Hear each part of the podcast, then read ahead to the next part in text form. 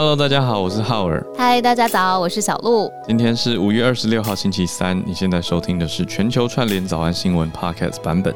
防疫新生活时期目前持续进行中，关心一下你过得还好吗？嗯，你过得很忙吗？很累吗？还是很无奈呢？如果愿意的话，我们希望跟你一起分享支撑我们在一起的力量。例如说，每天支持我的就是大家一起连结，而且团结在一起。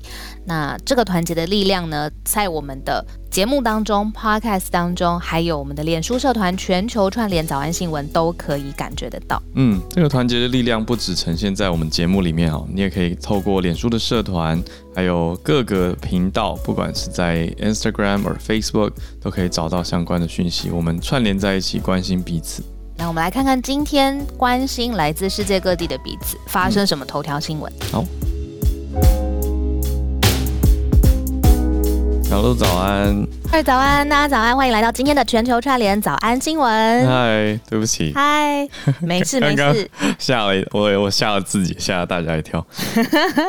昨天唱歌还好吗？我听说孔医师有有有有 听完你唱歌，然后他他才我后来才看到，对啊，嗯，我后来才看到孔医师原来因为在我的房间听我唱歌，所以比较晚开自己的疫苗讨论房。我就觉得天哪，我怎么可以耽误此等重要大事？我只是轻松聊天而已。啊，好可爱！谢谢大家，谢谢大家。有啊，我还有我还有跟大家讲讲话，所以等节目出来。嗯对，那个房间主持人叫四伟，对，有有有，我有看到，我有跟他在 IG 上面有互动。哦，对啊，对，等他剪出来，有一段要给你的话哦，给我的，好，我要来听。对啊，我昨天晚上发起了一个九点半要睡着的运动，然后结果。九点半真的有睡着，但四十五分钟之后我就醒来了，嗯嗯 然后又开始划手机。哎呀，我昨天晚上想要早点睡，然后哎没有成功，对，哦、所以破碎的那个生活时间。然后制作人有提醒我们呢、啊，说现在其实昨天呃陈志忠有表达说。疫情趋势没有急剧的恶化，防疫警戒没有升级，但是目前的病例数啊，还有采检的速度看起来阳性率是偏高的。嗯，然后这个发病日距离检验报告的日期中间的这个距离还是比较长，所以有隐匿病例的可能。基于这些考量呢，现在三级警戒是一路延到六月十四号这个时间。对啊，对。这个我昨天看，呃，嗯，应该说知道消息的时候，就手机跳出讯息的时候，我正在教课，嗯，所以那一节课是两点到四点的课嘛，那四点一下课，就是下课前，我就跟同学说，好，最新消息，嗯、对，是延到六月十四，刚好就是端午节连假的尾声。啊，是六月十四号是一个礼拜一。嗯就也跟同学讲了，那我我一边讲，我其实也在观察高中生听到的反应跟表情。他们，嗯，我很害怕，他们他们有一种木然的表情。嗯、就我讲完以后，木然是就不知如何反应吗？是吗？不是，就是有一种没有特别反应。不是没有特别反应，是有一种心里面的温度本来就已经很低了，然后就再往下掉了一度的那种木然，碰不到他们的心了。就是有一种，哎，就这样吧。那能怎么办的那种表情，然后呃呃，对我就觉得好恐怖。在在我我我心里面想说，表情更糟的应该是家长了。对，就是我觉得高中生已经算是好，就是冷漠接受，因为他们也不能家长头发就直接冲起来超怒。应该是，我觉得这样应该是比较会比较有反应一点。对，尤其是家里面有小小孩的家长，但就辛苦大家了。就继续一起加油吧！我觉得这真的是蛮呃很很挑战吧。所以所以昨天我我还我唱给大家听的，嗯、我想了很久，最后选的歌是《手牵手》。哦，对啊，明白，大家一起团结。对啊，所以今天就着这个疫情的呃脉络呢，我们今天选的第一则虽然是轻松方面的，相对来说比较轻松的饮食文化，嗯、但是我觉得很特别。看看南韩，它的整个饮食文化这么根深蒂固，可是为了疫情，怎么很快的转变过来？嗯，然后再来讲到现在，其实呃，超过百分之五十的美国人已经接种疫苗了，所以呃，我们陆陆续续几天早安新闻都有说，大家不同的地方有上来回报说啊，什么地方有开了呀，什么球赛要开始打了呀，嗯、等等。然后是因为疫苗接种率，待会看看他们成功的原因。然后再来，布林肯访问以色列，哇，协助就是全力要协助重建加萨走廊。那这个是非常非常更新的消息，待会跟大家聊一聊中东的相关的地缘政治，还有跟美国政府之间的关系。嗯。那最后选的这一题呢，是之前 Dennis 老师上来分享之后，我狂去看，哇，这个什么叫空中拦截？你是不是因为觉得它太太像谍报片的情节？我觉得有点超过我对就是呃、嗯、要抓人质的想象，就是我觉得可能地面上面可能天、哦啊、天罗地网，但是直接上去拦截飞机，嗯、战机上去拦截飞机，这个有超过我的认知范围，嗯、然后所以我就想说，那真的是会制裁吗？哎，结果真的有。呃，欧盟现在呢，希望嗯，对白俄罗斯这样子的做法，然后各地其实也是炮轰连连，待会可以来好好讲一下。嗯，那最后八点半的时间，邀请大家全球串联，可以改上自己的 bio，然后写一下你来自的城市，看看要跟我们分享哪一则呃当地的新闻，然后跟我们大家一起聊一聊。好哇，我们今天题目也是非常的丰富。我本来以为我们会选到、嗯。现在在 The New York Times 开始报道，在台湾的社群网络上燃烧起来的一位中文讲的很好的美国大叔。哦，这我没跟到是什么？John Cena，就是这个我们小聊一下好了，因为 John Cena 他在网络上，他中文讲的很好嘛，就是那位 WWE 的拳击手，他中文讲的很好，可是他昨天在网络上热热烈引爆。话题是因为他用中文道歉。哦，他参与了《Fast and Furious》第九集的演出，那、嗯、接受了很多的访问嘛，在其中一个访问里面，他就说台湾是一个国家，他讲的是台湾 is a country，结果呢，嗯、本来那个访问并不红，或者那个访问大家不太知道，可是他却另外再录了一支道歉影片，影片，那道歉影片是全中文的。他在影片里面就是说很，他影片里其实没有很直白的说他讲错的内容是什么，他只说在很多很多访问里面我犯了一个错误，那我只想要强调我很爱中国和中国的人民，我很爱中国，他有这样，对，他有强调说我希望大家一定要了解，然后我很爱中国跟中国的人民，然后大家就去想说为什么突然录这个影片，然后才知道他在道歉背后的含义，结果就就炸了。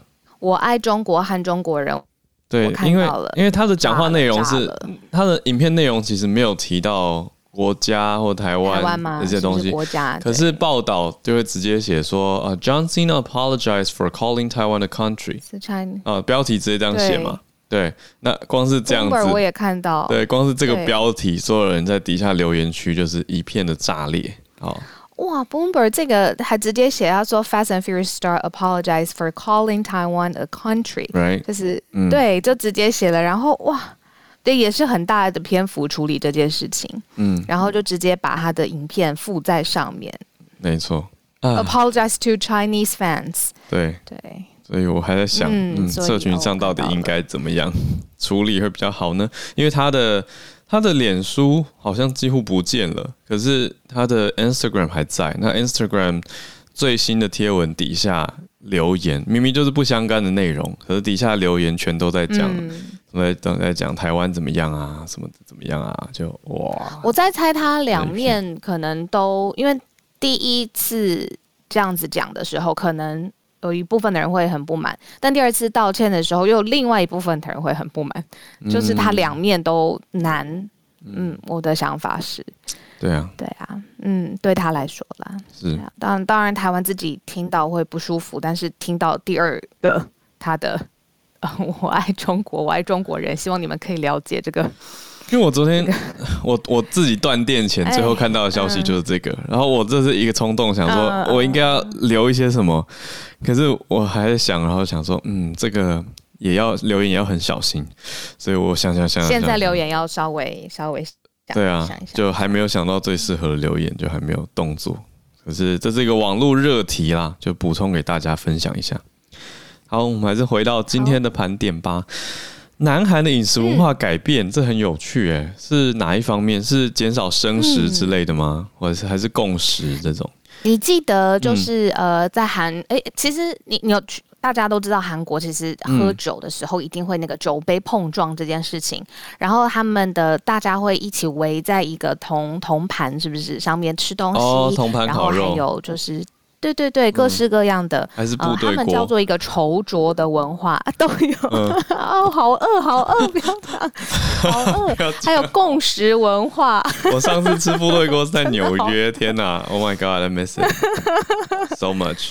对，然后他们还有很多很多的小菜嘛，对不对？就是各式各样的小菜，他们。他们就是有一种叫共识文化，如果把它翻译起来的话，在南韩也有一位当呃研究呃文化跟饮食方面的教授，把它称为是稠酌，就是应酬的酬，然后小酌的酌，是觥筹哦哦，就是应酬的酬，不是觥筹交错的筹，我想所以也太有学问哦哦，稠酌文化。太难，对，应酬跟他说他们整个对，然后小酌的酌，嗯，整个饮食文化它的呃研究呢是说这个就是强化共同体的联。连带感，然后社交功能非常非常强，嗯、就是整个韩国饮食文化的最重要的特色跟核心。这样，嗯，那他说这个，尤其是你的饮食文化，其实跟之前呢、啊，韩国的成人男性有经过整个军队集团的训练，退伍之后呢，整个。这个筹酌或是传杯的这个文化也都延续到职场，所以说从军方或是职场都会这样子传接酒杯，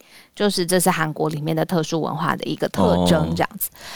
但是呢，疫情之后呢，这件事情好像你记不记得最一开始去年的时候，我们也有呃，我有看到嗯，去研究说这样子的饮食文化其实会造成整个疫情的扩散，对啊，更更难。嗯，所以呢，现在他们就是出现了一个韩国很快就转过来了，变成说他们有一个安全餐厅，很快就转过来，在当地还有分翻安全食堂的一个政策，希望呢公筷母匙，然后加强呃餐厅里面的餐具要很彻底的消毒清洁，来控制疫情。那也强制规定餐饮店晚上十点就要结束营业，就是这个跟原来南韩的国情很不一样嘛。嗯，因为原来南韩会一摊又一摊有一个续摊的文化等等。嗯，那如果有酒侍会在旁边陪酒的，一起陪在你旁边，或是帮你倒酒啊、呃，或者是跟你介绍酒啊，或是陪着你喝酒的这个地方，或者是在呃深夜一点的娱乐场所。嗯，目前。南韩是强制歇业当中，oh. 所以这一篇报道就是说，从一个共识的文化变成一个安全餐厅的政策，其实南韩现在已经很多已经改过来了，然后在当地有一种安全餐厅的风气，就是为了防堵疫情。蛮有意思的耶，因为听起来就是在一个交界时期。嗯，对，因为刚好拿现在的台湾来做对比嘛，台湾现在是全面禁止内用。都走外带，嗯、对吧？就直接减少。嗯、然后我回想到去年啊、呃，去年三四月一度蛮严重的时候，我那个时候已经快要解封了。我记得应该说去年其实也不算有封起来了。那个时候就大家只是内心比较警戒的时候哦，就也有朋友约说去吃个锅，然后当时就有比较谨慎的朋友，其实有跟我表达顾虑。哦，就有说，诶、他家人觉得说，好像这个时期不要去吃锅比较好。然后我那个时候内心也闪过一个想法，说，诶、对耶，真的是，的确锅就是大家一起对着中间，然后都夹同一锅菜，然后筷子什么的，对啊，是要很小心，没有错。对，我觉得刚刚的这个报道很有意思，因为跟台湾的相似性实在是好高。我整个听下来，差别主要大概只是在男呃当过兵的男生没有传杯子的文化而已。就我们我们我们的逼酒不会逼别人喝自己杯子里的酒，我们是逼别人喝自己杯子，就是各自杯子里的酒，不会说哎、欸，我这杯酒你要喝下去，哦，没有、嗯、没有这种传杯文化，对，所以我倒是觉得这个只有这个小小的不同，其他都好符合哦，就是两边文化圈很接近。嗯、你知道我刚刚为什么要 mute 吗？Why? 因为我看到我我一边在看嗯呃韩国文化的新闻，然后就一边看到。就是大家一起吃，就是整个大餐厅里面大家一起吃部队锅，然后我肚子叫到不行，我就想说 天哪，太丢脸了，我赶快 mute 起来。哇，这个以后第一则哇，好，我现在 啊，好可惜哦，我想说那这边应该要收进去啊，这很 real。分享这一篇的意义就是说，呃呃，其他国家就是有一个在你的饮食，你看文化这么。地位或者是根深蒂固的东西都、嗯、呃可以转过来，然后那也给台湾有一个相对的参考。我想可以参考的就是说，我们接下来哈、嗯，我觉得保持乐观了。我们延长到六月十四嘛，可是三级警戒之后、嗯，我们又拉长了，大家多辛苦两个礼拜哦、呃，多待在家。可是之后应该会逐步解放，所以解开警戒之后就要开始讨论这些了。哦，就是诶，有些地方开始回到原来可以内用的情况，可是内用是不是要调整一些规定？哦，就可以参考这种安全食堂的做法。所以我就觉得还蛮好的，就是大家真的要提升意识啦，就是这种公筷啊，或者是消毒啊。而且我觉得，说实话，嗯，这种时间的，对啊，对，而且像锅类这种东，这种餐饮真的还是很难做到，很难做到大家保持那种。社交距离或者是口沫的安全距离，嗯，所以也许大家会比较迟疑哦去消费，所以我觉得也要想出应对啦，嗯，可能变成都是个人锅啊，或者什么方式哦，这些店家要伤脑筋多想想了。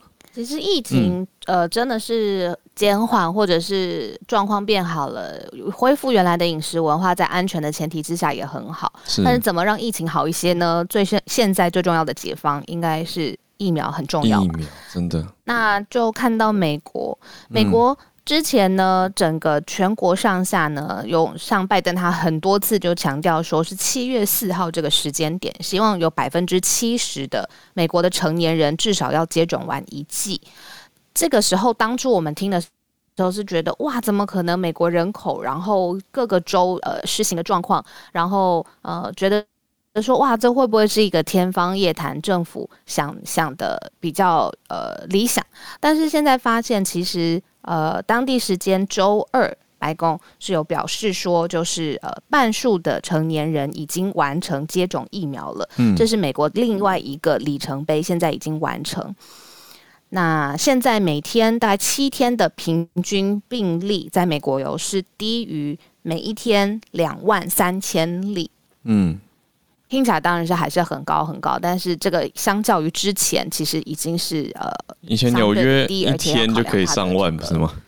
之前最最高的时候，哦，对，我想起来了。对啊，现在是全国。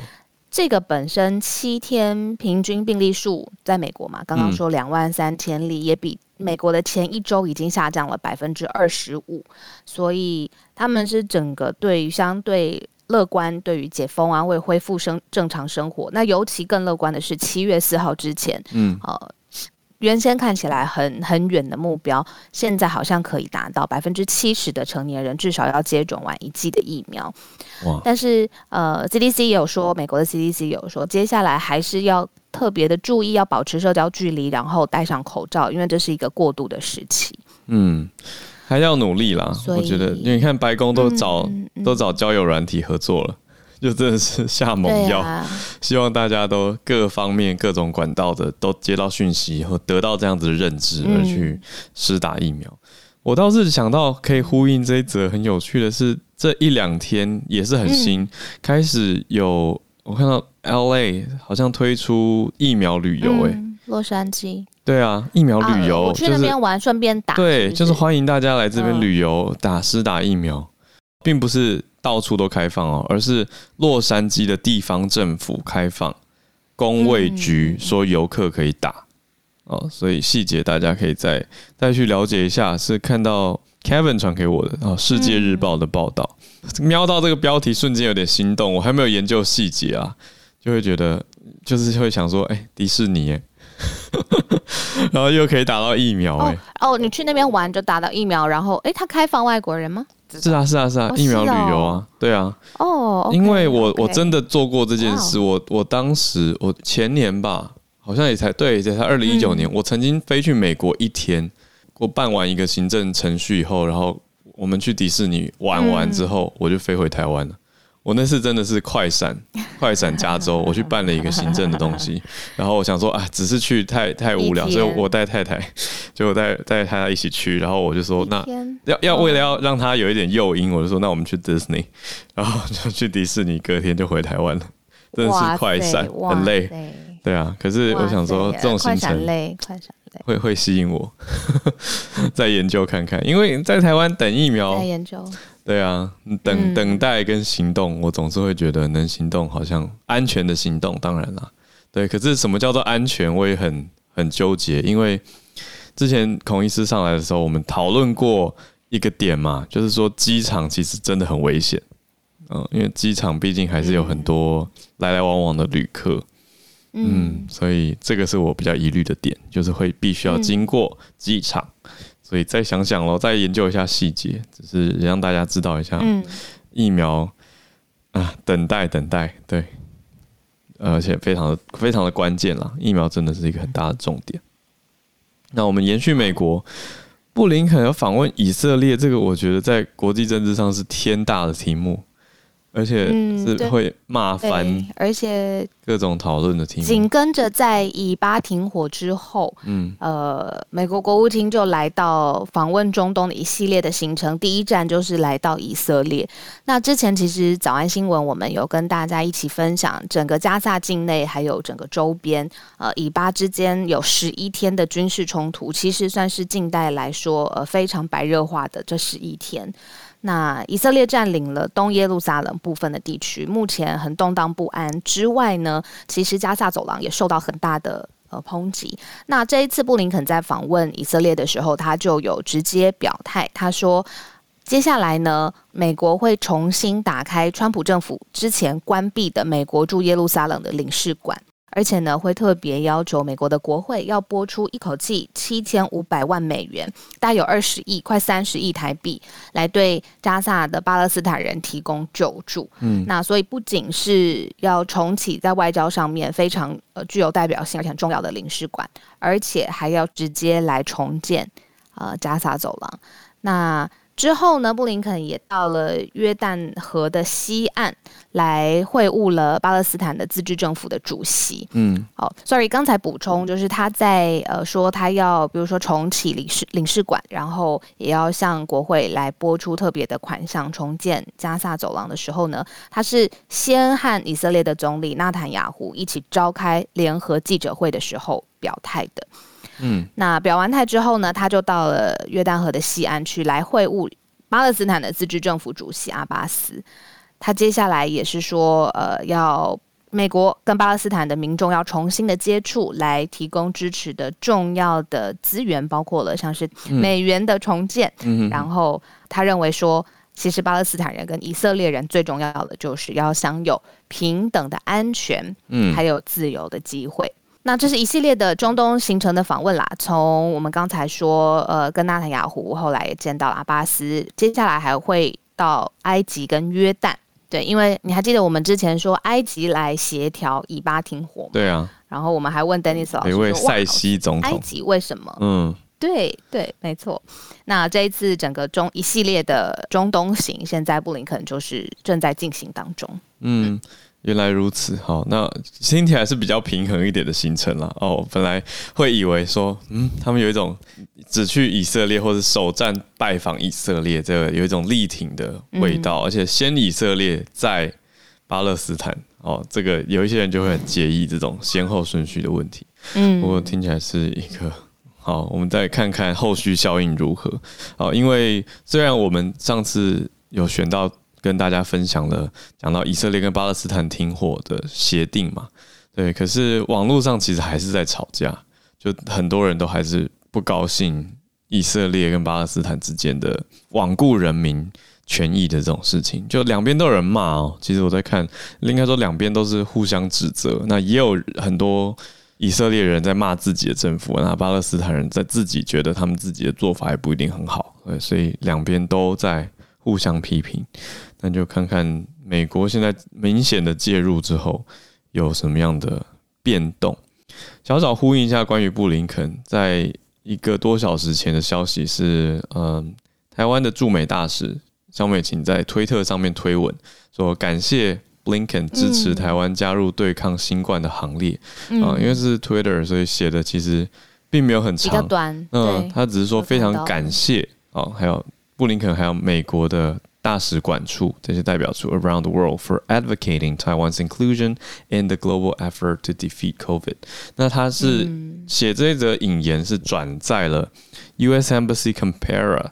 就是美国在坎培拉的大使馆，然后里面也提到讲说台湾 is ready to help us defeat this terrible pandemic. We should let it。好，所以是一个文化呼吁的声音，或者是网络串联的运动，在推特上面开始展开， 刚、嗯、好呼应一下。嗯萧美琴刚好，呃，其实这一阵子的推文每一则都会呃被大家来仔细解读，因为觉得他是现在最靠近呃美国政府，呃，而且有发声管道、有国际关注点的人嘛，嗯、那所以这一则也拉近了，就是也谢谢布林肯。然后呃，我我们早上其实有看到这一则，但是就觉得说，嗯，要来仔细来看看他们后续的效应。那最后一则消息选的是之前 Dennis 老师上来，就是空中劫机瑞安航空的这件事情。那现在被呃国际上面，尤其是欧盟认为说，哇，这个行为实在是呃不顾民航安全，而且极度危险，所以对白俄罗斯，也就是发起这整个空中劫机的独裁者卢卡申科，发动了严厉的封锁。目前呢，封锁的内容还有呃。严厉的指责包含了什么？欧盟的各国呢，呃，要准备禁止这个白俄罗斯国籍的民航机，呃，出入呃白俄罗斯的领域，就是各国的民航机要出入白俄罗斯的空中领域的话呢，是不可以的。嗯，而且呢，也针对卢卡申科的家族，还有他的政权相关的亲信八十多个人，还有。这八十多个人在七个不同的国营事业里头工作嘛，然后现在也发出非常严格的经济的制裁，但是现在哈卢卡申科的政权呢，好像也不甩，就是欧盟接接下来要准备寄出的这些紧急的制裁令。而且他还抓到了，就是之前的丹尼斯老师上来帮我们分享的，就是他们这么大规模的空中拦截，是为了要抓一个异议的媒体人波塔塞维奇。是。那抓到了他之后呢，他就把他卢卡申科就把他关到了监狱里头嘛。结果在监狱里头就让他被认罪，他录了一个认罪的影片，他说：“我错了，我有罪，而且政府对我非常的好，就是直接。”这位异议的媒体人士从空中被抓下来之后呢，就录了一个这样子的影片，现在放送出来。那大家也就说，卢卡申科真的是这件事情做到底了，就是不仅是出动战机，然后发。动假的炸弹的警告，然后把人抓到之后，还录下他已经呃认错的影片。嗯，整件事情已经全部做完了。那所以现在欧盟是，所以我们才说封锁天空，意思就是各国的民航机。嗯。不能再出入白俄罗斯的领域了。原因就是说，其实这整件呃空中海盗的行为是严重触犯，而且违反了民航之间的规定、国际的民航法规以及相关的安全。对啊，这是国家级的空匪犯罪，嗯，真的是啊。所以这是目前欧盟的回应。对啊，怎么可以塔台就对着民航机说，你们飞机上有疑似安全的疑虑，所以就叫你迫降。嗯，然后就突然这样干预，嗯，而且迫降以后抓了一个人就走了，哦，然后还派出战斗机嘛，嗯，对，所以这的确很夸张。对，战斗机升空，嗯，那在里面扮演很重要角色的航空公司，就是他到底是怎么让这件事情发生？而且，呃，Dennis 老师有说，他就是被迫降之后，嗯，然后。让呃卢卡申科抓走这样子的一个人之后又飞回去，所以其实好像是这间航空公司知道自己在干嘛嘛。那第一时间我们看起来好像是航空公司被配合，或者是有受到威胁等等。那没想到这间航空公司也发出了声明，他重新描述了整个事件。他说他公开指控白俄罗斯，他认为他们收到的是假炸弹的一个虚假的理由，而且呢。这个强行来逮捕异议人士这件事情，就是 Ryan 航空他们自己也发布了、嗯嗯。当然一定要讲清楚，因为 Ryanair 现在商誉也等于大受打击啊，这样谁敢搭？就会觉得我搭你家飞机有可能会被抓、欸，所以所有的异议人士不是不是说异议人士很多，而是说所有人应该都会觉得，呃，我要再考虑一下吧，就是是不是先不要搭这家，这家是不是很容易把我随便。泄露或者是放给别人等等，不会保护我、嗯、这样子的想法？好，时间来到呃八点三十二分。我刚说八月，嗯，看到讯息说朋友说这是 KGB 吗？对，这就是 KGB，就是白罗斯的 KGB。对，刚好怎么跟俄国刚好同名？白俄罗斯真的是。你知道我那天查白俄罗斯跑出来第一个。呃，关键字就是白俄罗斯、嗯、俄罗斯差别，嗯，对，所以我我我理解为什么就是在名字上面好像会感觉到有点 confusing，嗯，对，然后回应刚才朋友打进来的，对，没错，就是 KGB 是白俄罗斯当地的政府做的，卢卡申科发起。好，邀请大家哦，今天大家举手好热烈，对啊，谢谢大家上来。好，先请 Kevin，嗨。呃，你今天嗨，对，就是把 Kevin 传这个消息给我，刚好让由他来讲，他应该看得最。哦，好好好，可以。Kevin 从洛杉矶连线嘛，这就是洛杉矶在地的消息。来，是这个啊、呃，我们这世界日报是到中文版哈，那其实是礼拜天，我们就是一个呃现场的一个呃线上的一个座谈哦。那我相信记者就是听到这个好消息，就是说，因为主讲人其中有一个在回答，在讲这个啊。呃洛杉矶的华普服务中心呢，它其实每天都给民众施打数百剂的疫苗，而且他们是三种疫苗都有。嗯，那基本上呢，有蛮多的这个新闻是在讲，说是蛮多的其他国家，包含哦，本来是要讲的是啊、呃，这个其他国家，比包含印度跟泰国，他们有赴美国或者是俄罗斯，因为昨天有提到俄罗斯，其实他们有提供这种所谓的旅程。那当然最大的风险就是打的人他自己有没有身体不适的问题。嗯，那赴美打疫苗呢，其实这个是在美国，尤其洛杉矶，已经是哦有问过当地的这些所谓的公共。的卫生的这个 Department Public Health 这个 Department，他们其实是没有呃严禁说呃这些人来打疫苗有没有其他的管制，其实他们是蛮放松的，而且还蛮觉得说这个在商言商的原因，是因为其实他们来的话，其实有点叫做呃疫苗呃旅游的一个观光潮，嗯，基本上因为美国并没有强制隔离，所以说基本上。呃，打疫苗，当然这个华富中心是说，如果我们的台湾的呃朋友们，不管是来探亲啊、呃，来旅游观光，或者是学生，基本上学生在开始报道的时候是这样，他们是建议先打这个测试，嗯、如果说你有这个阴性反应，就可以直接打。这个疫苗三种疫苗都有，它三种疫苗都提供。嗯，那如果说你是 positive 的话呢，那可能要呃呃稍微调整一下再来打，比较建议是这样子。那当然最大的风险，大家提供就是说，因为你没有这个医相关的医疗保险，最怕啊、呃、打出来之后呢，你身体会不适，嗯，要去就医的时候，这个这个成本会比较高。对，比如说那个美国医院实在太恐怖了。所以基本上，它其实是很多人说，啊，这样子是不是蛮鼓励的？是因为所带来的这个所谓的疫苗的成本，其实现在是免费施打嘛。嗯。但是呢，它所带来的这个边际效应，就是观光客的食衣住行啊，甚至还这个其他的这个呃购买的这个能力呢，可以帮助美国的经济。尤其是其实啊，补充说明是，他们有提供说，其实阿拉斯加州也开始表示，夏季会给大家提供免费的这个旅客的。免费疫苗，还有啊，纽约市也是一下一进机场了就可以一针这个 Johnson Johnson 的疫苗。嗯，以上啊分享完毕。哦，所以接下来会有阿拉斯加跟纽约预计也要开放，所以变成一个趋势咯。我觉得啊，真的是好羡慕哦。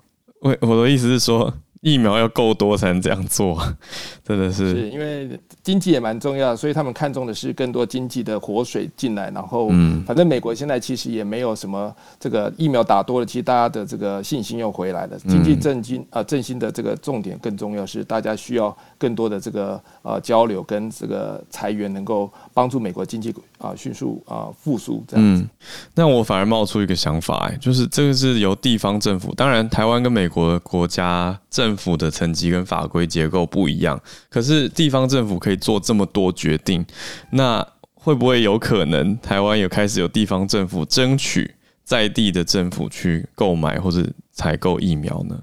然后让其他地方的人能够有，或者是我不知道诶，就是在想有没有这个可能性？这个倒是跟开放出来跟大家来讨论。那如果有大家有相关资讯或者专业的话，也都可以让我们知道。不管是在脸书社团或者 Instagram 都非常欢迎继续串联。那我想要先不照顺序一下，因为刚好今天看到一个很特别的，应该是泰国人朋友，然后要跟大家分享泰国的网红飞到美国打疫苗的事情。Samacha 你好，哎嗨，呃，我是 Samacha，呃，或叫我 Jimmy 也可以，对。所以你是泰国人吗？呃，我是泰国台湾混血，然后现在人在泰国这样。嗯、你的吧友是有一个，他是网红吗？I'm flying to the US。对对对对，他是就是我今天要讲的那个网红的故事。对，嗯，他是不是就是去洛杉矶打？对，好，请请分享，感觉很精彩。他是对，嗯呃呃，一开始其实是因为泰国的政府状况，是因为现在泰国呢，我们其实只有两种疫苗可以打，一种是。A C 疫苗，另外一种是那个 Sinovac，就是可能叫科兴吧，中文叫科兴，对，嗯，对。然后，可是现在泰国的状况是因为泰国疫情很爆发，然后我们总共有了三种病毒同时都在泰国发现，嗯、就是印度的、英国的跟南非的，嗯。然后这两个疫苗其实对泰对这三个病毒都没有什么用，所以泰国很多网红都开始就找资料，然后就去美国打，因为美国其实。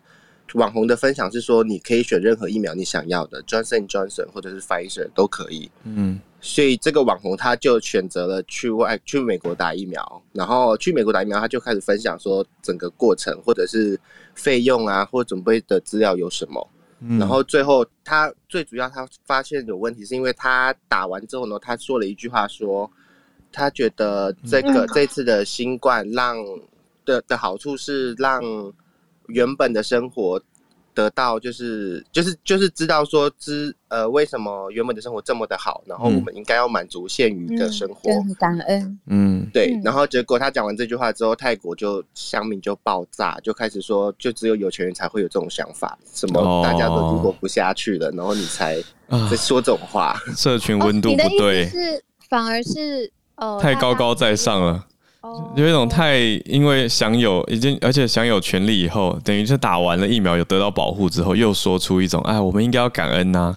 我们对，对，那那大家就会觉得你得了便宜还卖乖的感觉啊。那个社群温度非常相对剥夺感很强。对，然后就大家爆炸说大家都没工作了，然后哪有时间还去打疫苗？现在泰国人根本不打疫苗，嗯、也不敢打。嗯，对对，然后所以这个网民就直接这个网红就直接要出来道歉这样。道歉，嗯嗯，哎，Samacha，我很好奇，就是呃，你没有不太使用 IG 是吗？因为我刚刚特别看了一下你的 bio，我想追踪你，然后那时候没有连起来。如果你不介意的话，你愿意发 message 给我吗？啊可以可以可以可以，好好好，没问题，谢谢。我只是想说这个，我觉得这一题超有趣，就是呃，网红他自己的决定是是一个很很很很特别的政策。使然嘛，他可以飞去，嗯、但是后来他在社群上面又又有嗯，又引起了这样子的波澜，因为其实他原先是一个中性的，嗯，他想感恩嘛，那是他中他自己的想法，但是对放在这个他飞去打了疫苗之后，可能不同的人会有不同的观感啦。对啊，谢谢 Samacha 跟我们分享，刚好呼应美国加州出现这个疫苗旅游的可能。好的。我们再连线到巴西来跟 Peggy 聊聊天。Hi Peggy，也是也是要聊疫苗。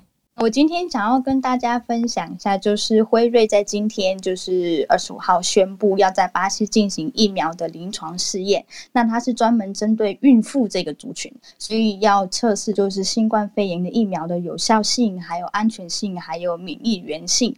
那他这次的那个研究呢，准备招募两百名十八岁以上健康的，还有怀孕二十四到三十四周之间的孕妇进行测试。那那这个调查呢，它也会。就是希望说，看能不能就是研究抗体可能转移至胎儿这个情况，嗯，所以他们也会辉瑞，他也会在这边就是监测大概六个月时间的新生儿。那巴西的孕妇呢，会参加全球研究的第二阶段还有第三阶段。所以想说，疫苗就是疫情好转的一个关键，所以就跟大家分享一下。嗯，因为毕竟孕妇这个族群，我上次好像有分享过，有一个胎儿就是他妈妈就是打疫苗给他抗体，对，然后这次。这个研究就是正式的一个研究，那就跟大家就是分快速的分享一下，谢谢。哇，Peggy，我想好奇问一下，你们的施打情况如何？嗯、你有去施打吗？是排得到的吗？我，我可能还排不到，嗯，是因为外国人的关系吗？不是，我已经是巴西人了。Oh, 我规划是我巴西人，但是因为我们这边施打的情况非常非常的慢，那跟政治原因有很大的关系。Oh. 因为我们的总统在去年开始就一直不相信疫苗，认为说施打疫苗的人，就是甚至还公开的开玩笑说，如果你们希望变成鳄鱼的话，你们可以去打疫苗。鳄鱼？为什么是鳄鱼？啊、他他的意思是人会变种之类的，就是对。天哪！他其实是要怎么怎么可以这样子说呀？对呀、啊，因为他就是不相信疫苗。我曾经有一次在讲关于的访，嗯，就是分享过这个，然后他也很不可思议，嗯、他就问我说：“会有这样的情况？”我说：“我也不知道。”所以我这边的情况，嗯，我我看他之前是不是有呃还公开的呃车子是不是游行的车子？我看他昨天还是前天，他有公开游行，车在车子上面，好像很很多人聚集。对，在里约热内卢，在 Rio de Janeiro 那个地方，他就是骑着摩托车，然后就是游行，然后他甚至在前几天还说他自己有一点就是新冠的那个反应，但是他还就是可以呢，发动了一千多名的警力在里约那边游行，然后。反正现在这边就是我我所在的城市，我昨天才看到，上个礼拜才看到一个新闻，就是、嗯、如果说我这个城市的人人口全部的人都要接种的话，大概要两年的时间。哇！哦，他直接说两年了。哦，好。对，然后，但是我我父母亲本身已经打了，因为我爸爸今年六十岁，然后我妈妈因为她有高血压，所以他们就已经先打，他是属于优先的那个族群。对，嗯，那我我就不知道我什么时候能打了。嗯，哇，好，考虑一下疫苗那个疫苗旅游。有啊，有很多巴西人其实已经早就飞到美国去打了。Oh, 我有很多就是口一班的同学，他们都在美、嗯、美国，然后他们都已经打了。嗯，但是就说回来、嗯、回来的，就是说一来是疫苗上面的承认啊，或者是居家的隔离照护这些，是目前有政策嘛，或者是还是这一块就是灰色的，没关系，你就去打完回来就是照常生活。去去打完回来就是照常生活啊，嗯，其实这边没有什么管制诶、欸，说实在的，是不是因为本来就没有隔离封锁啊？是吗？没有啊，因为我们现在对啊不相信的事情，对啊，对啊，对啊，那有机会我可以在社群跟大家分享我在关在家里一年又三个月的一个经验。哦、学姐好，谢谢学姐，谢谢，欢迎欢迎，很想看 Peggy，谢谢，好，我们写一写，谢谢谢谢，我来美国，是的。好，弗洛伊德事件哇！我们那个时候去年，我光是这个这一则的影片还有报道，就做了好长的时间，嗯、因为真的是在不仅是美国，尤其是欧洲也掀起了很大的 movement。那、嗯、现在 Charlotte 帮我们分享各地来纪念，而且还有法案呢。呃，今天现在在美国还是五月二十五号。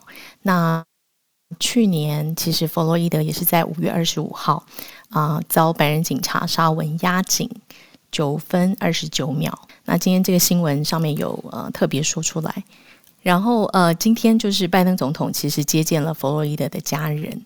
那本来其实啊、美国的国会其实本来是希望能够在呃周年的时候啊、把这个法案通过。那他们其实有一个草案，目前是在参议院，然后叫做弗洛伊德警务公正法案。George Floyd Justice in Policing Act，然后主要是要提高执法机构的可信度，完善司法体系跟问责制度。然后这个也是因为各州其实啊，在二零一九年其实也有那种黑人被过度执法，但去年因为弗洛伊德的事件，肯定也因为疫情，然后去年就是掀起全世界的这个啊抗议这个。种族歧视的这个风潮，嗯，然后美国现在呢，呃，在针对法案部分，比如说举例来讲，锁喉的部分，他现在禁止啊、呃，警察用锁喉的方式对啊、呃、黑人执法。那如果呃要被问责的话，会最重可以判到二十年的徒刑，或者是并科罚一。一颗罚金就是要五万美金，这样，嗯、那就是有一些比较详细的细部的规则出来。嗯、然后今天全美各地呢，其实你你可以看，如果你去各大报的话，都会有一个特别的 tab，就是弗洛伊德的这个 anniversary，就是说这个周年，然后有一个特别的报道。嗯、然后他的呃哥哥跟他的女儿其实都有发表演讲，嗯、那他们觉得说事情已经改变，thing Things have changed，嗯，但是他们觉得还不够，然后也希望这个部分可以继续。那就期待说，呃，这个这个种族歧视的这个议题，无论是非裔，无论是亚裔，这在美国都会有更好的改善。谢谢，就跟大家分享，稍后分享，欢迎大家来洛杉矶打疫苗。这个是广告，真的真的听起来不错哎。好，谢谢这个广告，还有 Stop AAPI Hate 这个 Hashtag 哦。刚好呼应一下这个最近很热门的题目，大家一起来关注的题目。谢谢 Charlotte。我们连线回到亚洲来，新加坡的朋友 Wilson，Wilson Wilson 来看的是世界各国的经济排名的变化，还有抗疫能力，对不对？呃，我只是想要分享，就是呃，像是两个月前有有分享过的，呃，来自。彭博就是 Bloomberg，嗯，呃，所推出每个月的这个呃抗疫呃韧性排名，然后这次五月份的这个抗疫韧性排名呢，其实有很大幅度的转变。那这次其实亚太区原本因为疫情处理的非常妥当、非常好的话，呃，是因为疫情的扩散而大幅的。大幅度的改变，然后另外一个很大原因就是因为疫苗接种缓慢，嗯，所以这个部分呢，其实台湾跟日本已经卷出前十名了。然后南亚跟东南亚的一些国家，像是泰国跟马来西亚，也因为全球疫情的重灾区，呃，变成也是排到就是更低，就是泰国好像是从十三排到二十七，然后呃呃呃，马来西亚是从排名二十到三十五。嗯，对，然后也开始就是放宽经济复苏。那像是英国呢，已经是呃攀升到第七位啊啊攀升七位，已经来到第十一名。然后美国已经排到第十三名。然后另外一个就是法国、捷克跟波兰等在排名呢，也是有啊、呃、两位数的升幅。那这次的那个彭博的报道也有说，这个也特别强调 mRNA 疫苗的推广，不仅可以预防重症跟死亡，也可以呃，就是抵制这个疫情的散播。嗯，那。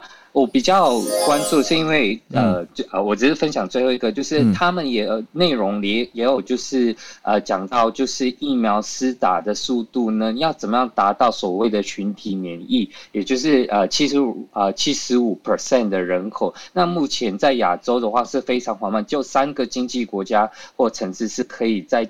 一年之内呢，达到群体免疫，就是中国、新加坡跟香港。嗯、那日本呢是大概是一点三，那台湾呢现在以目前的施打湿度是六点二年。哦，那 好像要飞一趟洛杉矶了。哎呀，好，谢谢谢谢 Wilson 的分享，让我们用经济层面的数据看到整体的趋势，欧美的经济排名往上走哦，跟防疫的情况很有关系。再来是亚洲的排名往下跌，那当然还是大家一起加油。嗯，看台湾可不可以回到之前的形态，生活，也许用不一样的速率跟不一样的方式，但还是会有变通的。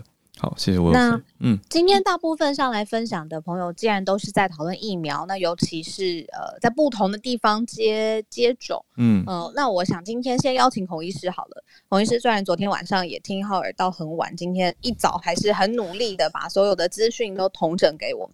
然后孔医师也可以讲讲看，呃，这种在他他地第三地打疫苗中间的这些行程啊，飞飞行这些有没有什么我们需要考量的风险？昨天我的房也有讨论到去美国打疫苗，嗯、还有一个行程被列出来。那就是医师觉得行程行程好吗？那旅游部落客的专业。对，因为大家不要忘记，打完疫苗你要十四至少十四天免疫力才会上来嘛。对，所以在你前往打疫苗这个途中，呃，不管在机场、飞机上，然后到美国当地，嗯、大家不要忘记，美国虽然说哦，疫情已经下到一天三万吼，大家开心，那、嗯、他们从三十万下来的嘛。嗯。那可是你你你想一下，台湾目前的流行的那个密度跟现在的美国比，其实也不一定哪里安全，对不对？对，而且美国国内 班机非常的还是比较非常的频繁，高一点了。嗯，嘿，那所以你在打的这中间可能就会得到新冠。那你万一在国外，呃，美国没有身份，你真的需要住院。很麻烦，哦，对对，嗯，行程费用也非常高，嗯，要沟通，肯定要这种心理准备，嗯嗯。那当然去美国之后，好像听大家的分享，打是真的还好了哈，因为他们不管是药房，甚至 Costco，其实都有都可以预约，怎么那么好啊？对，没有一定要去医院那么危险的地方打，嗯，所以这个大概是好解决的事。嗯，那假如为了方便，也许你打 Johnson Johnson 可能是最简单的了，一剂。因为只要一剂嘛，哦、嗯，那十四天就解决。那莫德纳或辉瑞，哈，目前资料是，当然一剂也有一定的效果，可是它大概要打第二剂，嗯，那个 booster 之后，哈，第二剂后十四天你才获得完整的免疫，嗯，那第第一剂其实抗体还好，哈，像以色列的话，一个月保护力大概只有六成，没有那么好，哦，嗯，反而你只打一剂，大概还没有 AZ 好。那所以这个可能也是要考虑的事哈。你你选择 n r n a 的话，那你那等第二季哈，辉瑞等二十一天，莫德纳等二十八天，然后再十四天你才有完整免疫力。对啊。所以你去一趟美国的中间哦，你不要以为你打了就无敌，然后就开始迪士尼乱玩或怎么样。太可怕了。这 个还是要小心。太可怕。那所以而且打完还可能会发烧啊。乱玩。对啊，不舒服。对啊。还有一些副作用可能会产生。对啊。我听说是你呃，如果真的是免疫本身状况就已经很好了，是真的第二季接下来，一是之前我们也有分享过很多呃其他的朋友已经打过，就第二季真的是发烧或肌肉酸痛或手臂举不起来等等，嗯，所以嗯。特别不舒舒服，然后你搞不好那时候也需要一些医疗资源的时候，嗯，麻烦，嗯，你也搞不清楚到底是疫苗还是。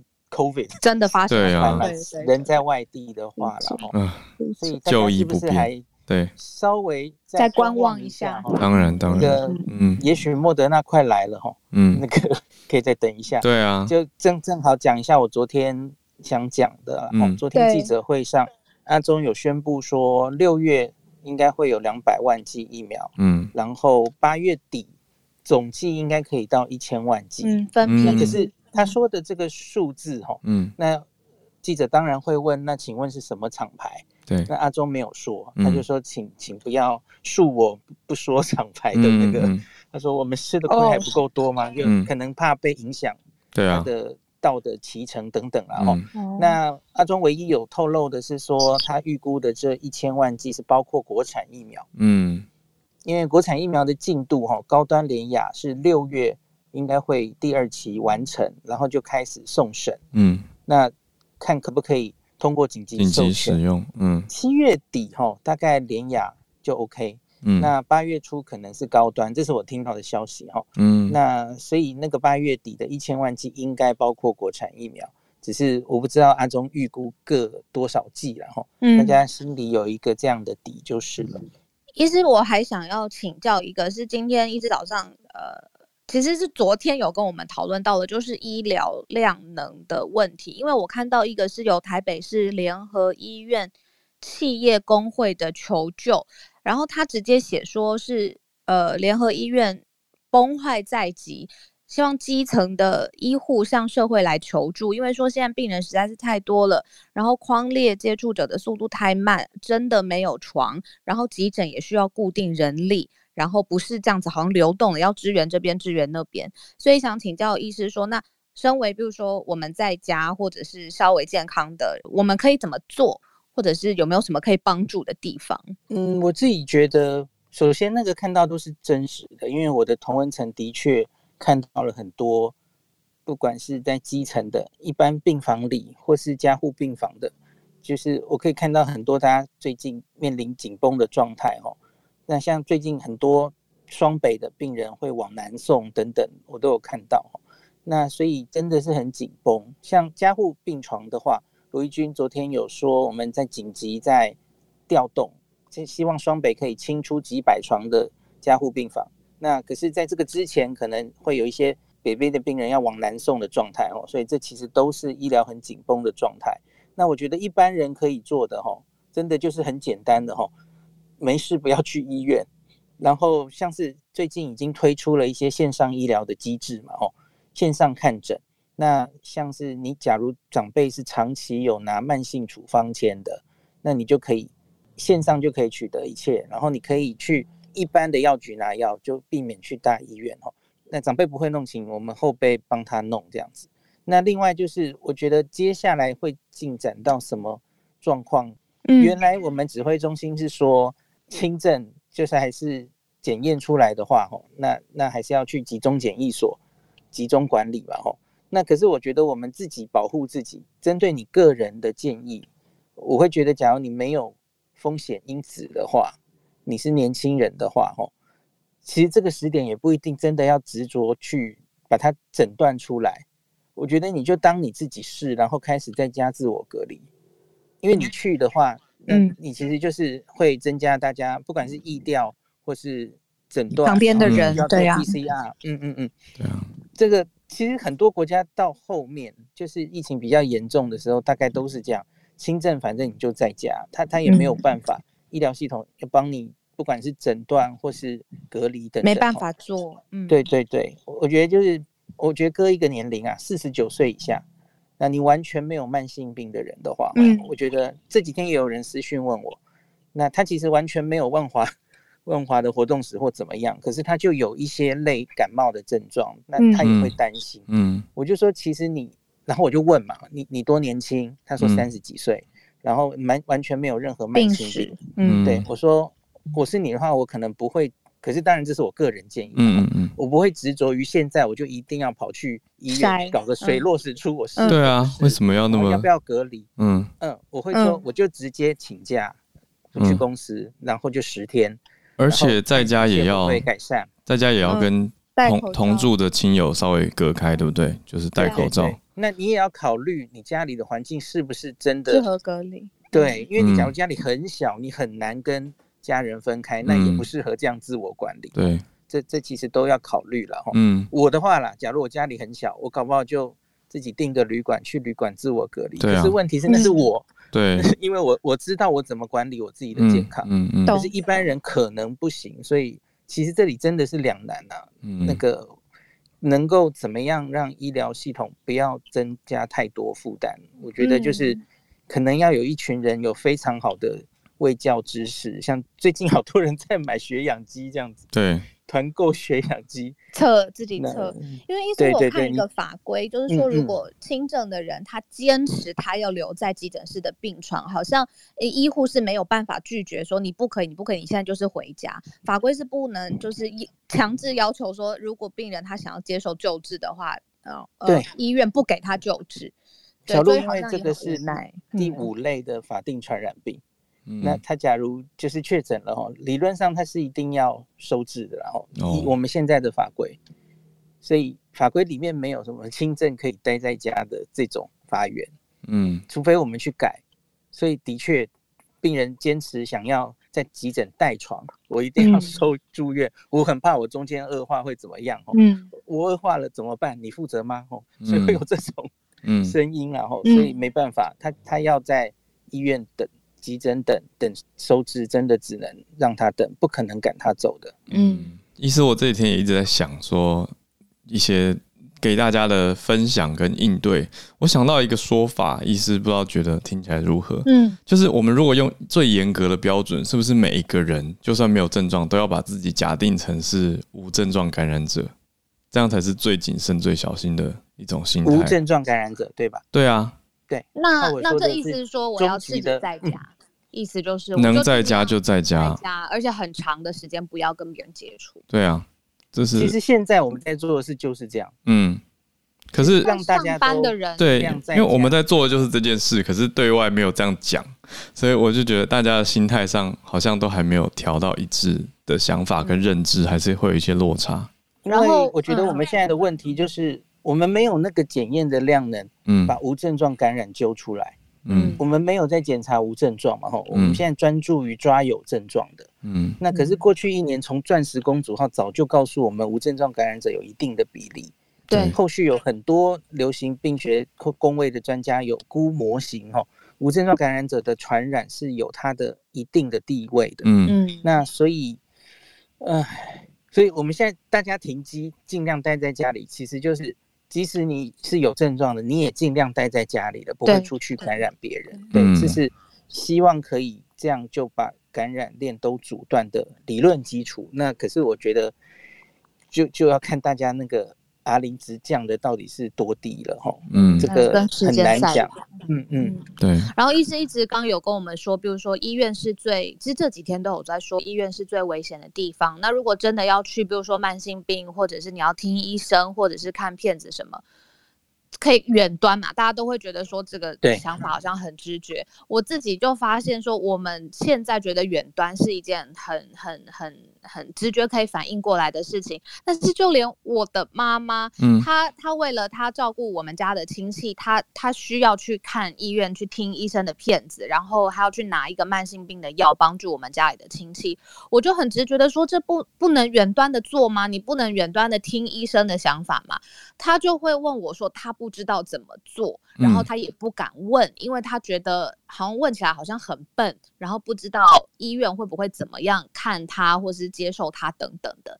我就发现，其实，在老年层，我妈妈年纪也很大了嘛，就是这个这个想法，或者是实际做起来真的很困难，所以有各方各方的压力。我我昨天只有很深的感觉，对啊，真的，因为线上这种，就老人家本来他可能三 C 的那个，就就不不是每个人都可以用嘛，吼，嗯，所以我觉得这真的是要年轻人来帮忙，数位落差看嘛，对对对对，昨我昨天就看每家医院其实大概现在都会有一个网页，就是他们挂远端看诊的科别，然后怎么挂号等等，我觉得各规定可能不太一样，所以可能要我们帮忙看。老人家原本看的那家医院有没有推出这样的服务？嗯，那现在想看的那个门诊是不是可以从远端来解决？不一定可以嘛，哦，有些可能科别还是得面对面才可能给出建议嘛，哦，所以我觉得这个年轻人要帮老人家去了解一下，哦，是，然后再帮忙他们是不是可以就，嗯嗯嗯。嗯，就这样解决。有一些哈，我我以前看门诊的时候也是。不一定要本人到现场，呃，理论上我们医疗法是规定要本人去，然后才可以开处方吼。嗯。可是之前也有很多就是年轻人帮老人家拿药。嗯。那就算假如真的远端医疗没办法解决，我觉得就帮爸爸妈妈去跑一趟门诊，帮他拿药。对啊，我觉得这样比较好。对，大概这样子。嗯。谢谢医师。嗯，谢谢医师。而且医院现在正在力推远距医疗，我相信。也会提供相关的咨询跟一些建议，可是我觉得子女能够帮忙的话，我们数位能力应该是比爸妈强，所以能够在这一点上做到的话，就三方连线啊，一起连嘛，对啊，对啊，就陪他连，帮他连好，对啊，开起来，Skype 开起来，真的没有那么没有那么难哦，可以做得到的，好，大家一起帮忙，嗯，连线到 Dennis 老师，老师早安，早，Hello。大家早安，大家早安。老师有感觉到我们很紧张吗？很紧张。嗯，说台湾的疫情吗？对啊。我们有孔医师在，我们还有 follow 孔医师，跟 跟着孔医师走。嗯。我觉得大家，我还是觉得就是讯息资讯多一点。嗯。大家当然会会紧张了，就像我们一年前在美国经历的也是也是一样。嗯。感觉好像好像到处都传出很多的数字，而且在美国，大家想象我们在美国是几千几千的这个数字哦。嗯。所以更是更是令人害怕，所以。我还是觉得，就是资讯的资讯的这个确实，然后呃，知跟知道更多的呃消息，我觉得可以帮助大家稍微的不要那么的惶恐哦。我觉得台湾还是需要更多更冷静的一些思考。那真的 follow 孔医师跟比较理智的一些论述，嗯，我觉得对大家比较有帮助。嗯，对。不用担心，有很多很有很，其实现在其实我们已经有多了一年多的时间收集各方的资讯，嗯、所以我相信像孔医师他们分享的资讯都已经是都不是都不是只是推测，而是我相信都已经是非常确实的，对，嗯、其实都是有经验的研究，所以我觉得我觉得台湾应该要大家应该要。定下心来，但是真的要团结去 follow 所有的这个规范。就是现在不是猜忌哪一个规范、哪一个数字的时候，现在是稳下来，嗯、大家稳下来的时候。我也还蛮担心，因为我父母亲也很年纪很大，嗯，对，嗯、也是希望他们都乖乖待在家里，嗯，每天打电话，每天打电话都打家用电话，确定他们在家。对对对，我也是。检查情。势，我也是。对对对，不然说什么要下楼买个水果，我说不不不买水果，现在。我都说我对，现在不吃水果的时候，嗯、对啊，我觉得这个是大概老人家有的时候可能他不太那么听听话，你可能用其他的方式，宁、嗯、可就是打电话回家跟他聊天聊一个小时，让他累了去睡觉。对，对啊，我这这几天几个晚上都是这样子哎、欸，我就觉得好，你跟我聊天你不要无聊，然后至少你不要出去就是串门子啊，跟左边林太太讲个话什么的，嗯，不要了，拜托。对对对，所以每一个朋朋友其实大家都很有智慧啦，所以大家可以用稍微有点智慧的方式，有的时候用说服的不容易，嗯、那就用行动吧。嗯，对。对，不要紧张。我们来看看，其实有更紧张的地方。哪里？其实中东的局势跟整个北非哦，我们大家在关注疫情的同时，世界真的是世界的变局真的非常的多。我跟大家做个分享，跟以色列，大家知道现在布林肯去拜访以色列，但以以巴以巴它整个中东的行程，除了以色列、巴勒斯坦，接下来还会拜访埃及跟约旦哦。事实上，为什么会这么做？是因为巴呃这个整个这中东局势确实在美国希望把呃战力或者是整个战略的布局移转到亚洲的时候，中东已经开始在浮动，短短的几个月就开始很浮躁，所以布林肯现在做的做法，基本上它是一个呃。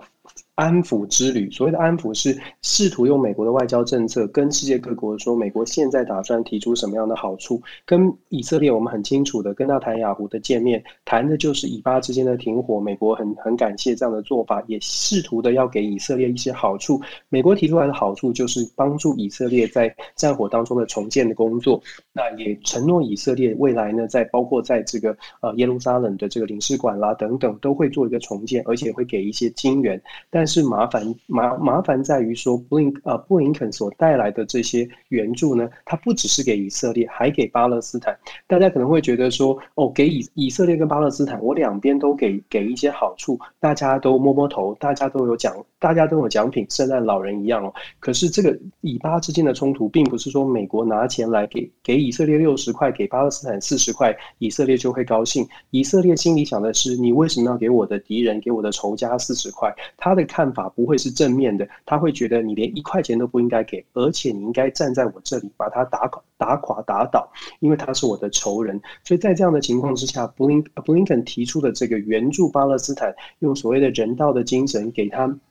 给他们这个多给额，事实上带来多额外多了一带多带了一亿多的这个美金，要给巴勒斯坦人来重建家园，这个其实就已经激怒了以色列。所以在媒体的报道当中，你可以看到纳坦雅胡其实也很蛮不给面子的，在布林肯跟布林肯的会话对话当中，就直接讲到了两件事情。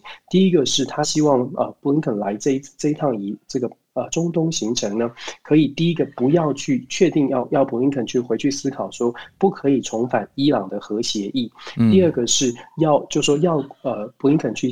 记住一件事情，就是以色列随时都准备好再再反击。如果巴勒斯坦没有乖乖的话，以色列随时可以重启这个战争。那他要威胁的是，除了美国不要重返核协议之外，还要求说美国要去认知说，现在以色列跟阿拉伯的四个国家，呃，阿联酋、苏丹、摩洛哥跟巴林这四个国家的正常化的这个协议，这个是在拜登下下台之前，去年十二月才签的这个正常化的协议，以色列可以。随时就是终止这个正常化的协议，会那当然这样的意思是告诉布林肯说，我随时可以，这叫什么？台湾叫做冰斗了，就是把桌子翻掉哦，嗯、我随时可以翻桌。如果你不你不真的是全力支持我的话，不像以前川普这样的时代这么支持我，我随时可以翻桌。我不要和我不要和平。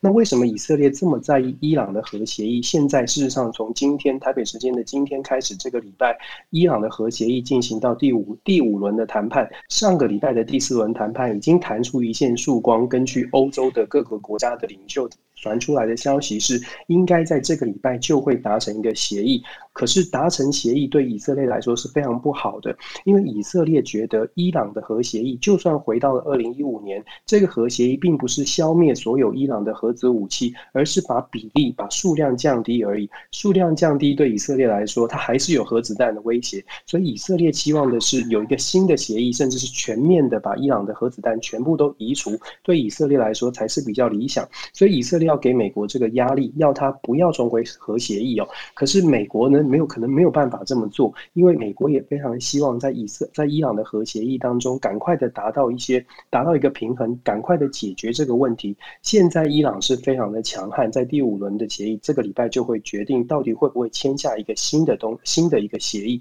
那这个协议为什么跟中东有关系呢？或者是整个北非？其实真的牵扯很很多，因为以伊朗的核协议如果可以签成的话，对于美国来说，减少了一一大的一大的麻烦，只要专心来处理以色列的问题就可以了。以色只要安抚以色列就好。可是如果伊朗的核协议没有签成的话，以色列跟伊朗、以色列跟巴利巴勒斯坦都有可能再起战端。那伊朗的部分呢？问题是出在说，伊朗现在到底想不想跟美国谈？伊朗表面上其实表表达的这个强度是很强的，他。认为说美国所有的经济制裁都要移除，他才愿意跟美国谈。问题是经济制裁全部移除，是不是代表美国就全面的败退？美国面子上面能不能挂得住？这也是一个很大的一个可可以观察的一个重点哦。所以伊朗、以色列，大家可能还不知道的是，就在这个礼拜呢，非北非的伊索比亚也开始发生了战战乱。北非的伊索比亚跟跟厄立垂亚呢，这个边界发生了战火。这个伊索比亚的位置就在苏丹的旁边，就离中东地区其实不远。然后布林肯也宣布了要解除跟呃伊索对伊索比亚的军事的援助。伊索比亚的总理是二零一九年的诺贝尔和平奖的得主，这个阿麦德。呃，所以整个的北非事实上有很多很多的这个小零星的火花，现在正在隐隐约约的发就是发酵出来。整个阿拉伯世界，整呃阿拉伯世界，整个北非跟整个中东，它一旦串联起来，现在基本上就。就在考验美国，当当你在整个军事资源移移出移开中东跟移开这个啊北非地区之后，你有多少的外交的能力可以一次的扑灭这么多的火苗？如果没有办法的话，那么美国到底要投入多少？要重新砸回多少的资源在这一大块的这个混乱当中？我觉得现在其实各国也是从自己的角度来说，每一个国家都看到了美国的军事从这个地方撤出了，所以每一个国家都试图在最后的这个阶段，在美国可能还在的这个阶段，然后美国还在试图的在协调的阶段。在跟美国谈判的过程当中，多拿到一点好处，每一个人都好像选我、选我、选我，想要在跟美国对话当中为自己的国家争取到多一点点的利益，多一点点的安全保障。我觉得现在的中东局势啊，非常值得关注，因为每个国家的动乱的情况是越来越明显。那在台湾的我们，他会觉得这个好像很遥远，可是我常常在讲，就说美国它就只有这么大，它的资源口袋里的钱不是无底洞。虽然 QE 大家一直在开玩笑说。美国在印钞票，嗯，但其实没有办法这样子印啊，没有办法用这样的无限制的啊运用资源，更何况美国的军事实力也在裁减的过裁军的过程当中，已经没有这么多的军力哦，所以我们可以看到的是，现在整个国际的变局，我们在台湾关心疫情当然很重要，可是在此同时，国际的国际的变局也非常非常的多，也值得我们关注，因为我们在台湾其实也很需要美国啊给我们更多的，不论是口头上还是实际上的资。源支援哦，但是在这样的一个国际变局之下，我非常非常高度的担心伊朗或者是整个的中东局势有变化，美国必须重新再次的调整它的这个呃战略布局。这个时候，在亚洲的地方，在亚洲区域。可以依靠的这个力量，可能就会稍稍微的受到影响。我还是要说，台湾真的，我们要思考怎么样靠自己站起来，尤其是看到美国可能力量会被分散的时候。所以大家刚刚说这个很紧张，我就说我得，我可能让大家觉得更紧张。整个世界这么乱，说没有关系，我们继续从国际新闻当中找到我们比较理想的、理智的思考的模式，看看大家可以是不是可以帮助大家不紧张。真的很抱歉，谢谢。不会。谢谢 Dennis 老师。怎么要抱歉呢、啊、Dennis 老师怕大家更紧张。我觉得大家搞得搞得大家很紧张，但是我并不想危言耸听。但是我每天看这些国际新闻，真的觉得现在的国际局势真的很混乱。因为在 COVID 之后，台湾现在可能刚刚遇到了一个疫情的起来，可是很多地方是疫情下降了，开始作乱了。嗯，像是以色列，以色列现在打百分之六十的人都打了疫苗了，他开放了旅游，然后他开始试图的开始展现他的国力，展现他蓬勃的生命力，开始要在中。东地区展现他他有实力哦，这个时候就变成了一个呃未来可能的这个国际乱变局的引爆者，所以真的我觉得呃呃我们台湾面临疫疫情的疫情的呃挑战，然后整个国际现在面临的是很多的变局正在正在默默的在发生当中，希望大家有有空的时候也一起看一看，然后一起想一想我们应该要怎么来面对。谢谢 Dennis 老师，我觉得要知道啦，就是让大家了解现况，去观察，看到不只是自己自身的状况，也看看整个世界发生什么事情。那这些局势其实都是互相牵动跟影响的，所以不要只是觉得很遥远，其实都会有所关联。好，就谢谢 Dennis 老师，就请不要觉得抱歉。我觉得这个是大家很需要，可是过往比较少机会去理性接触的资讯。那我们现在用这个地方可以把大家串联在一起，我觉得很好。所以再次谢谢 Dennis 老师，也谢谢今天所有上来分享的朋友。孔医师，嗯、大家 Samantha 第一次聊天，嗯、然后 Wilson、Peggy、Charlotte 还有 Kevin 哥，谢谢你们，谢谢。谢谢你的收听。如果喜欢我们的节目的话，请一定要点下订阅，这样才会收到最新节目的通知哦。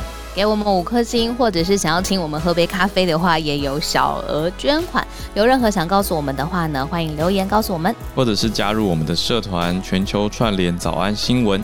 喜欢我们的节目的话，各种方式开放告白，让我们的节目可以走得更长久一点。没错，非常的重要，大家一起来串联，长长久久。谢谢大家的收听，那我们就明天继续串联，明天见喽。